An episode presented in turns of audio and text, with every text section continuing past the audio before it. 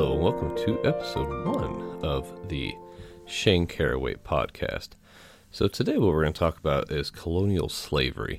Now, like a lot of areas uh, specific to American history, uh, it tends to have a very kind of myopic view of slavery in particular.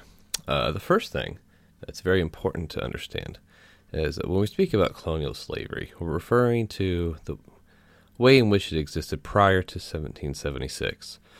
So we're dealing with the area of history prior to a Declaration of Independence. So why this is important is when you look at the, the broader circumstances surrounding the founding of America, uh, you have to understand as well, or at least have a, a, a respectable understanding of just how ingrained slavery was into the colonies.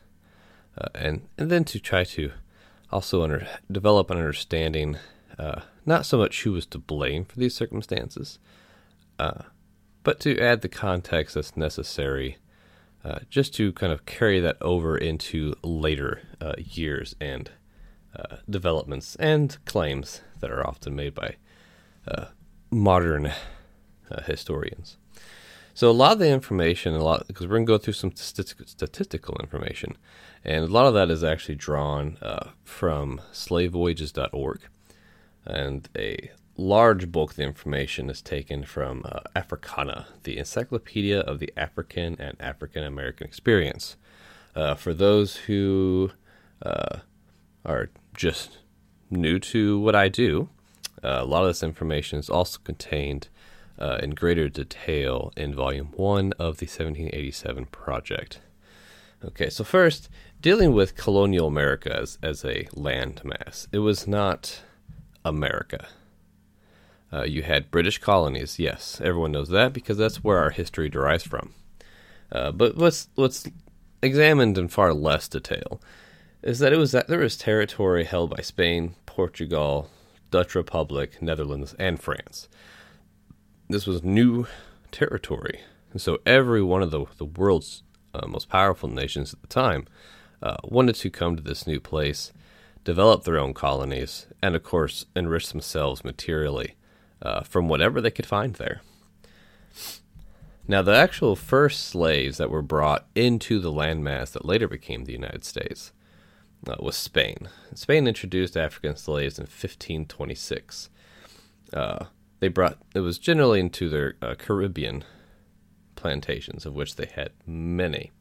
Uh, in 1517, uh, there were uh, more sl- slaves were actually delivered from Spain uh, into Hispaniola, and that actually goes back as far as 1502. So if you're look if you're examining slavery from that perspective, as far as its duration, you know, you're looking at over 250 years of an ingrained uh, tradition prior to the Declaration of Independence. Between the excuse me, so examining uh, the transatlantic slave trade, the Atlantic slave trade, uh, the trafficking of slaves into that uh, into the New World, let's say. Now, most most accounts uh, kind of frame the United States as as being like this uh, a hub, like a pivotal point in the slave trade. Uh, that the greatest occurrences in uh, coastal colonies were the slave auctions and, and the like.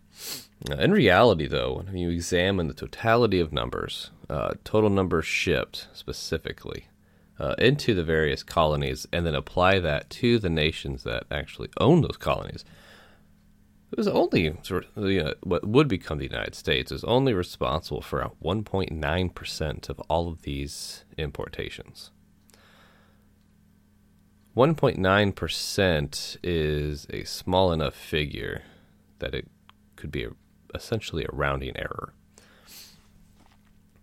Now, if you if you modify these same numbers just slightly and you examine it instead uh, for how all of these were imported into British colonies, so not just the uh, not just the, the, the more narrow range here. You're still only going to come up with a number around 5.6 percent.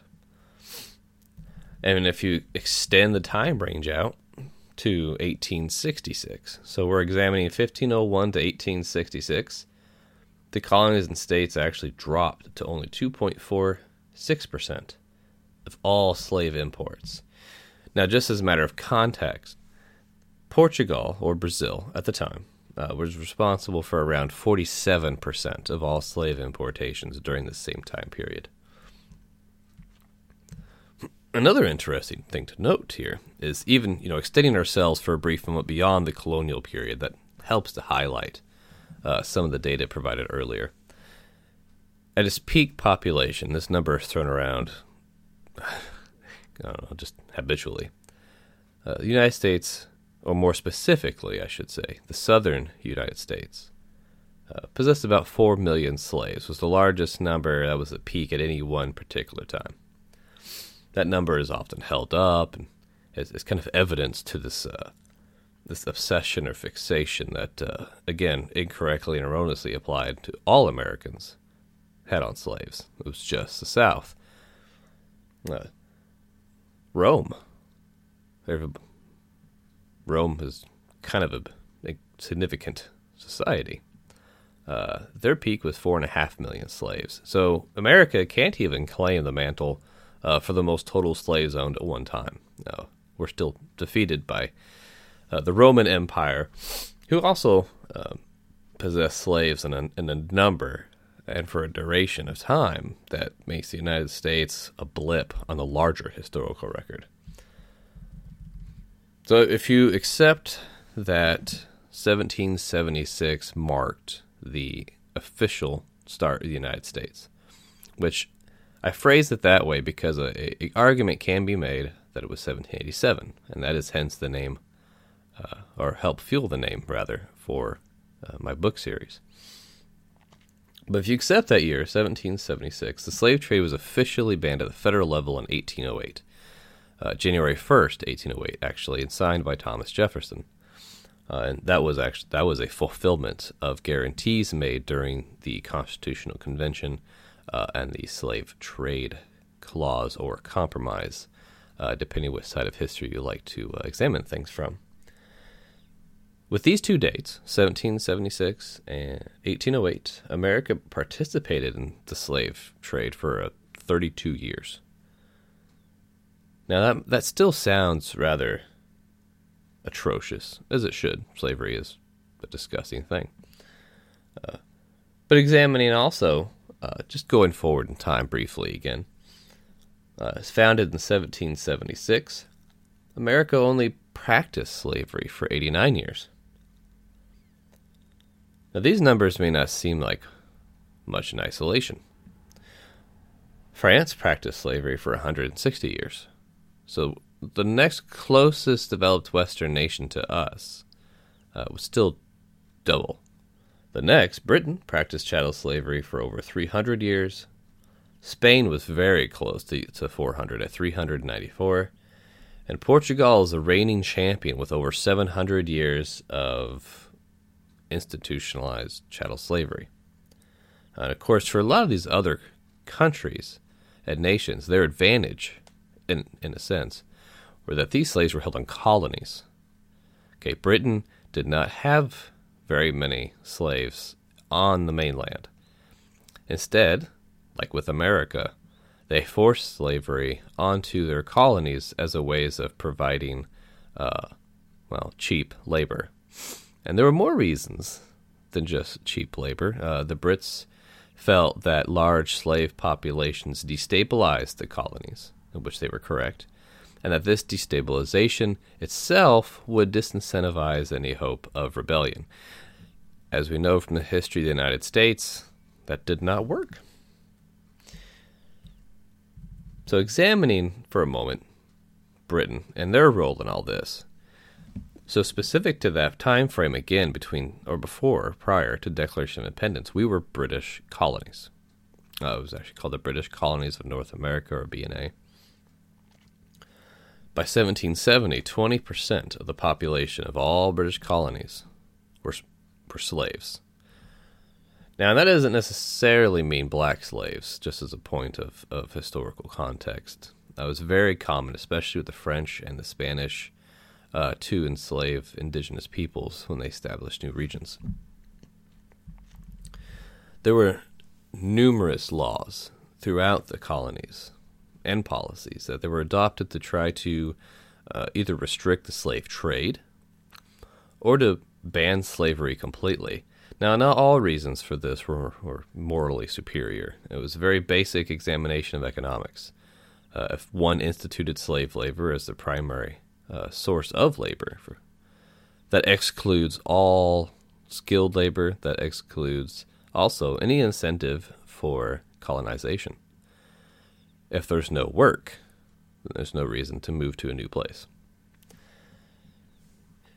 So severe, in fact, was this insistence on slavery that King George III threatened pain of the highest displeasure if colonies did not reverse their anti slavery policies. And there are several instances where these policies were instituted strictly from a moral perspective. Unfortunately, uh, he was successful in forcing the colonies to adopt and expanded slavery, uh, since it was forced upon, uh, especially southern colonies.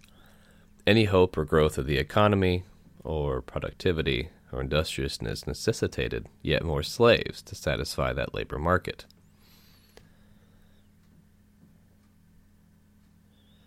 This actually was such a big deal. It became a, the subject of the Declaration of Independence and its most famous and unfortunately omitted portion. Thomas Jefferson accurately blamed King George uh, and Britain more generally for the perpetuation of slavery in the then forming states.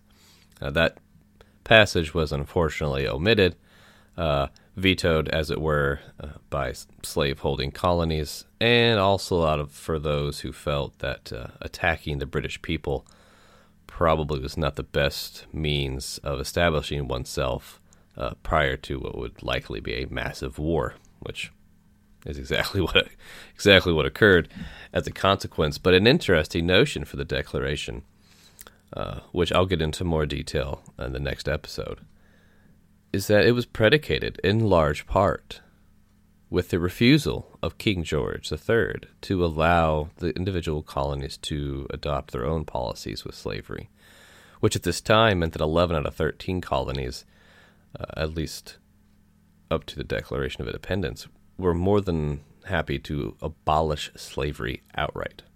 It was only two states, predictably South Carolina and Georgia, uh, who vetoed that notion.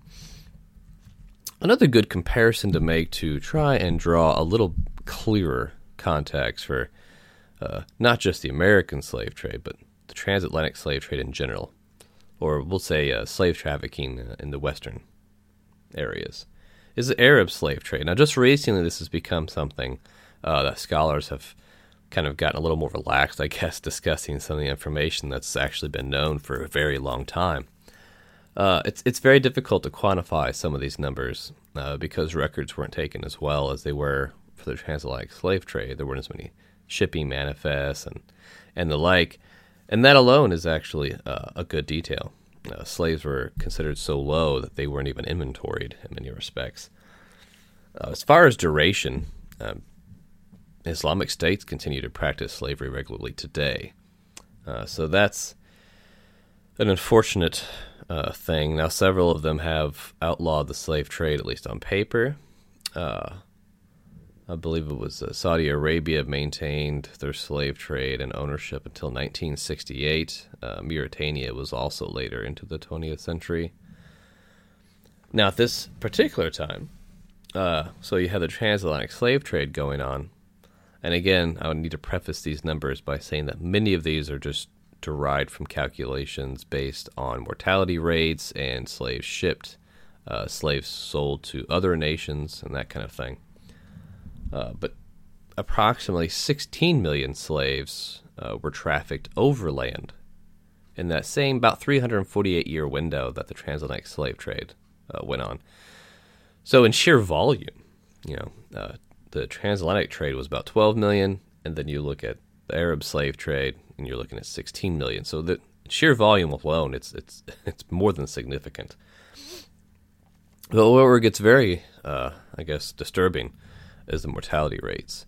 So the uh, the transatlantic slave trade is often held up as like uh, this terrible death sentence. You know, to be on a ship vessel was was tantamount to death, and it was pretty rough. Uh, about twelve percent mortality rate is kind of averaging most of the the speculation out there. Uh, and of course, that changed later on in the trade rate or the, the trade because the ships became faster, they kind of developed better systems or whatever. Now, this isn't meant to glorify the transatlantic slave trade, but the Arabs did that themselves in many respects. Uh, the lowest end for the uh, Arab overland route was 30% mortality. And that requires a very important qualifier because one of the hallmarks of Arab Arab slavery was was castration. Uh, if you were a male, you were castrated. Uh, so common was this practice that uh, castration centers were set up along trade routes uh, in order to castrate uh, male slaves. Uh, and actually, the Venetians even had a castration center because they activated or participated as kind of a trade hub later on. Now, if you look at this, at the, the male slave rate, let's say, although that's politically incorrect, but yes, uh, male slaves were the ones who were castrated. 90% mortality rate. Now, this figure is, uh, is harrowing. So, if one were to be given the option, especially as a male, would you prefer to be captured and trafficked transatlantic slave trade or Arab slave trade? Uh, the answer is pretty clear.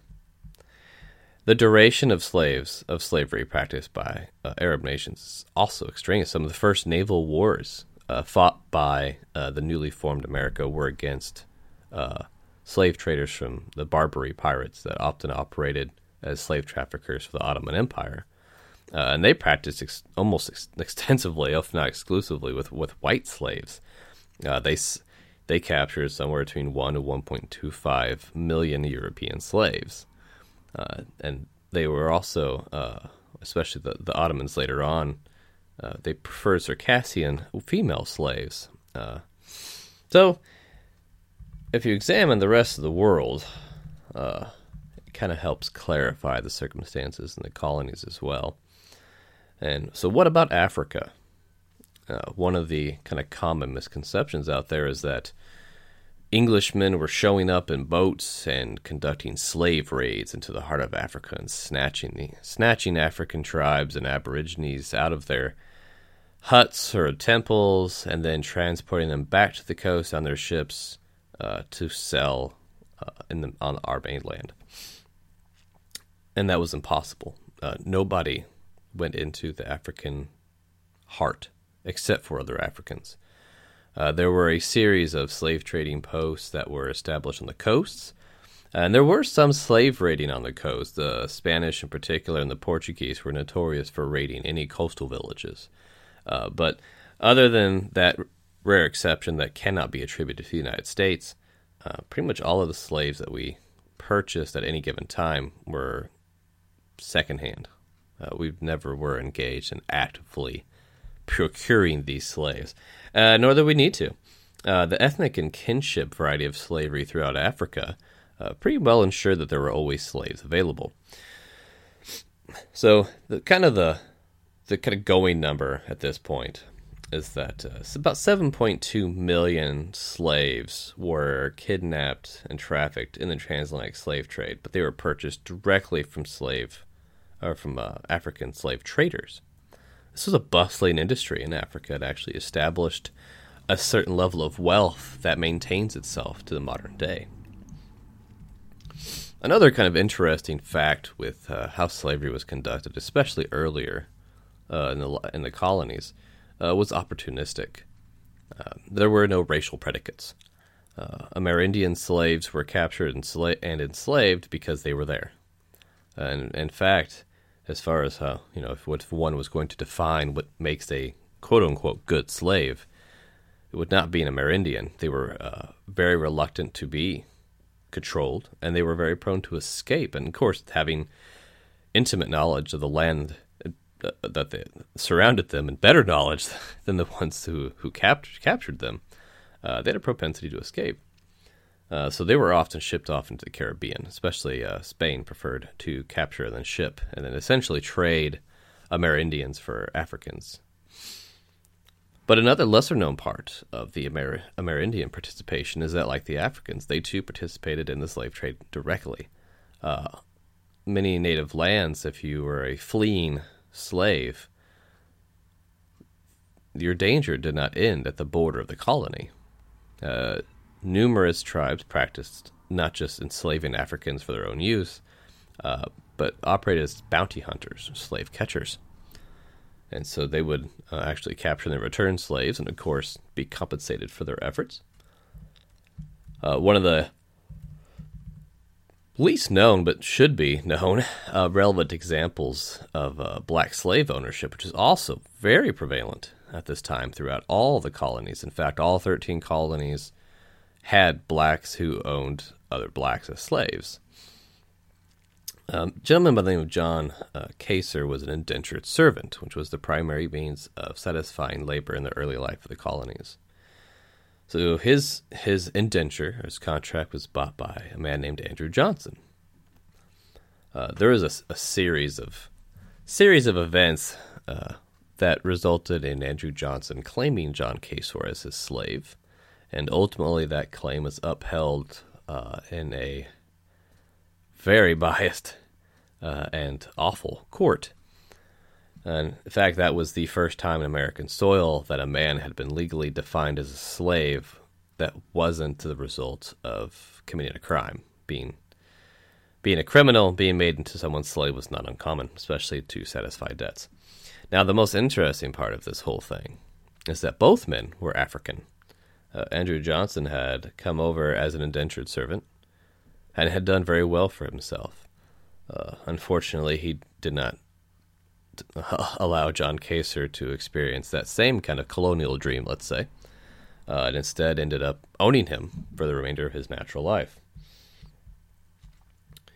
Now, African slaves, more generally, also were not pursued for any instance of race as it existed at the time, which was very ambiguous and difficult, really, to define. Uh, the most obvious variable at play here was availability. Now, due to the prolific slave trading practices of other nations, Africa, uh, Portugal, and Spain in particular, the supply was such that to satisfy slave labor, it was nonsensical to use anything other than African slaves. Uh, they were available, they were the cheapest, and most critically of all, uh, they tended to be very resistant to malaria. Now, malaria was such a scourge on some of the southern plantations who depended really on kind of that wetland subtropical climate for their crop production. That there were instances where entire colonies, perhaps, had been wiped out. Uh, others where they weren't destroyed completely, but they're effectively rendered inert. And uh, they either returned back to the mainland or reintegrated into other colonies.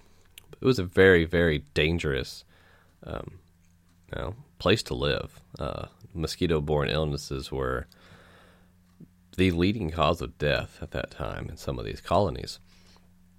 And so once you find that no, African slaves are actually resistant to malaria, so they can work out in the fields So when if they're bitten, they won't die, unlike the Europeans. Uh, then that just actually that actually raised their value, and this is reflected in the slave markets at the time as well, where you had uh, slaves who were whose point of origin were those areas most noted for malarial resistance, and act, they were actually sold at a higher price than those who were not. And this was such a such a well established fact at the time uh, that you can see those same kind of alterations in slave value reflected in the Arab markets as well, uh, because uh, the Arabs also had uh, plantations, and those plantations were also plagued uh, with mosquitoes and particularly malaria. So when you get up to the year of 1775, there's a lot of information here, and I've just kind of thrown it out there. Uh, nothing quite piles up as comfortably as statistics, I know. But the overall contextual changes that this information, information makes is critical to later understanding uh, the Declaration, the Constitution, the founding in general, uh, and also to the developments and evolutions of political theory that uh, the rise of Calhounism, the establishment of the Democratic Party, and really that notorious American South that has become such a, a trope in historical and academic writings alike. But examining America's role, or at least those regions that would later become America, was negligible. Um, we were the, hardly involved in slave trafficking.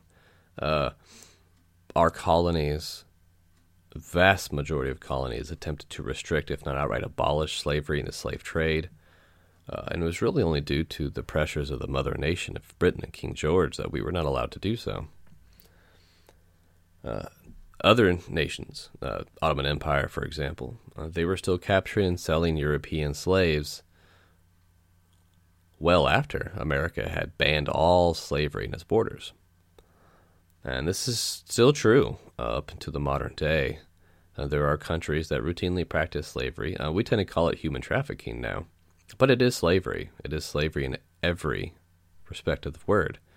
Uh, and curiously enough, the slave trade of the modern day, uh, while it's still used to satisfy labor in some areas. It's largely uh, the trafficking of, of slaves for sexual purposes. And that was the hallmark of the Ottoman Empire. Uh, to be a slave in the Arab Caliphate meant that you had one of two purposes. If you were a male, you would be castrated, and if you survived, which is unlikely, you would serve in the military or as a eunuch to guard the harems of very wealthy uh, Arab men who attempted as much as they could to populate those harems full of white women, uh, believing, of course, that uh, the offspring of these white women, especially the Circassian women, would be intellectually superior. Uh, so, the next episode, we're going to talk about the Declaration of Independence because now, with all this information just provided, all of this was impacting the uh, convention uh, and really kind of played a critical role in how America addressed slavery going forward. Uh, we find that a lot of the concerns expressed by the founders and others at the time, the learned men at the time, uh, were very accurate.